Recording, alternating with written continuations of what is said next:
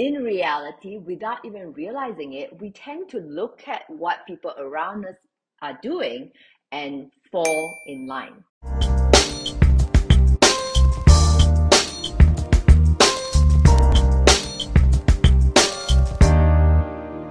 Hey, mom boss. Today I'd like to talk about direct response marketing because if you want your business to succeed online, you need to think like a marketer.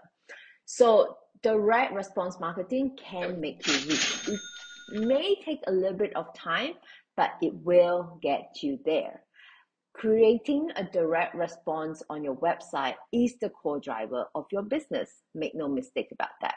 But if you want to put rocket fuel in your tank, you'll need to develop some buzz around your offering, right? And that means meeting a fundamental human needs that most marketers overlooked.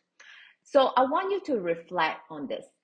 As consumers, we all like to think that we are rational human beings. We're cool, calm, and collected about our purchasing decision, that we weigh the fact and all the benefits before we make come to a decision. But that's really not the case. In reality, without even realizing it, we tend to look at what people around us are doing and fall in line. For proof, there is this famous study conducted by a social psychologist, Solomon Asch, back in the 50s. So, what Ash Ack, I may not be pronouncing it correct, was that he assembled about 123 participants. And each group of these participants were grouped with five to seven of some fake participants. And each participant was shown two cards. One card looked like this and the other one look like this. So what happened it was that each participant uh, were asked which of the three lines on the second card match up with the first card, right? So each group of the participants were tested with 18 sets of different cards and the real participants was always being tested last. So as for the fake participants, in the first few tests, they'll try to choose the right answers. And beginning with the third test, they will deliberately select the wrong answers on the test. And out of the 18 tests, the fake participants all answered incorrectly on 12 of them. The idea of the study was to see how often that the real participant would go along with the group, even though the group had obviously chosen the wrong answer. Incredibly, the real participant went along with the obviously deluded majority, 32%, when the answer is so black and white.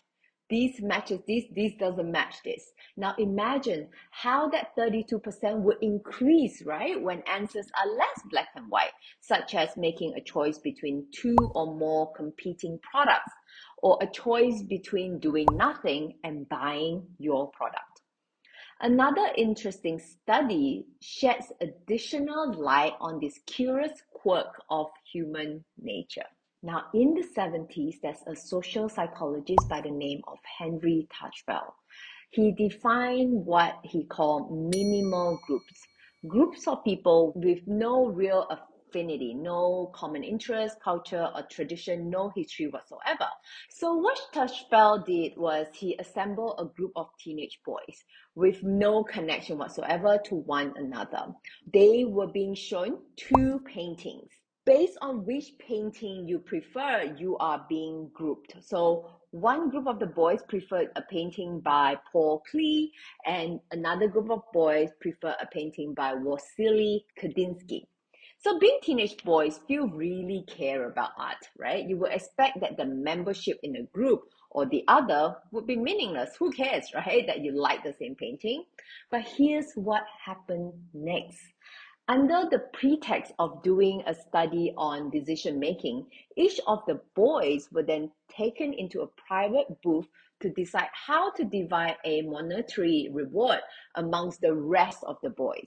None of these boys really knew each other, so they had absolutely nothing to gain or lose from dividing the award disproportionately to one group or the other. Yet, in the overwhelmingly majority of cases, that the money was indeed rewarded disproportionately. All the boys showed the same biases as if they had been part of a real meaningful group. Once again, the idea of belonging to a group, even one that is held together for only a few minutes under the slightest pretext, hold this weird, inexplicable pull over people. The common thread running through these two experiments is this. Individualism is largely an illusion. Our brains are programmed for group thinking. The various groups we belong to or wish that we belong to dictate our beliefs, attitude, and actions to a far greater degree than we realize. And we can easily be tricked into deferring into minimal groups without even realizing that we're actually part of them. My point here is this is that if you want to boost your sales, you got to go beyond selling products and services. You have to sell a social identity. Owning your product should satisfy one of your prospects' greatest human needs, which is the need to belong to something greater than themselves. The more meaningful the glue that creates this sense of belonging, the better. In other words, your business should stand for something and be important enough, be interesting enough to get people talking, spreading the gospel. Allow me to explain. Human beings are programmed to be together. Social ability is our species' key evolutionary strategy. We're happier together. Our brains are developed through interaction with one another. We gain our sense of self largely through our membership or status within the tribe that we're in. And as a species, the better that we get along together, that we are together, had allowed us to dominate the planet. And this is why there's many people who felt this immense pressure to conform to the society, just like why so many boys in Henry Tajfel experiment in instinctively supported their tribe, even though there wasn't a real tribe at all. Here's the thing without a sense of belonging, our very identities are in jeopardy. The groups that we belong to are part of their identity. So we tend to support them, we defend them, and we talk about them. Have you ever noticed how much of the conversations that go around you is just idle chit chat, right? We have this incredible need to just talk, talk, talk, talk, talk, basically about nothing much. And pretty much 50% of this conversation fall into this category. Why? It is our way of bonding with the people around us. And its primary purpose is building and reinforcing of social relationship. And that's why gossips and rumors are particularly so interesting to us. We are eternally fascinated by hearing the latest gossips of who's doing what with who and with what and who's not to be trusted. The interesting thing about rumors and gossip is that people that we talk about are either with us or against us. And as an instinct, we tend to just pick sides. So, what's the secret to create positive buzz for your business? It's really not about your product or service. It's about what your product or service symbolizes. It's about the values and the ideologies it signifies for the people who own your product or service. If you look at any of the most successful, most enduring brands in the world, you'll see that the companies who possess this usually have one thing in common. They stand for something. They have values that transcends the need for profit. They communicate these values. And that's the secret sauce that creates that natural buzz around the products, right? And that's the same secret sauce that will spike the conversion of your web pages, your funnels. Take Apples, for instance. This is the company that most people love talking about. And if you own an Apple, it's because you're an Apple fan. And owning an Apple says something about you. It communicates your identity. You're a rebel. You're committed to creative freedom, like liberation, right? It's not the same as owning Microsoft or being a Microsoft user. They're the outsiders, right? And people don't see Apple as just another company out for the money. Apple mythology is filled with anecdotes and it communicates this idea and ideology of what a Apple user is supposed to be. For example, there's this story about how when Steve Jobs wanted to lure Pepsi golden boy John Sculley away from, you know, his great pension to work at Pepsi to come to Apple, he's rumored to seal the deal with simple words. Do you want to sell sugar water for the rest of your life or do you want to change the world? An Apple user feels that they are a part of this group that is changing the world, right? Same thing with Harley Davidson. Owning a Harley becomes part of those riders' social identity. They speak their own language, they're part of a tribe. What it really boils down to is passion. In today's oversupplied world, it's no longer enough to find out what people want and just give it to them.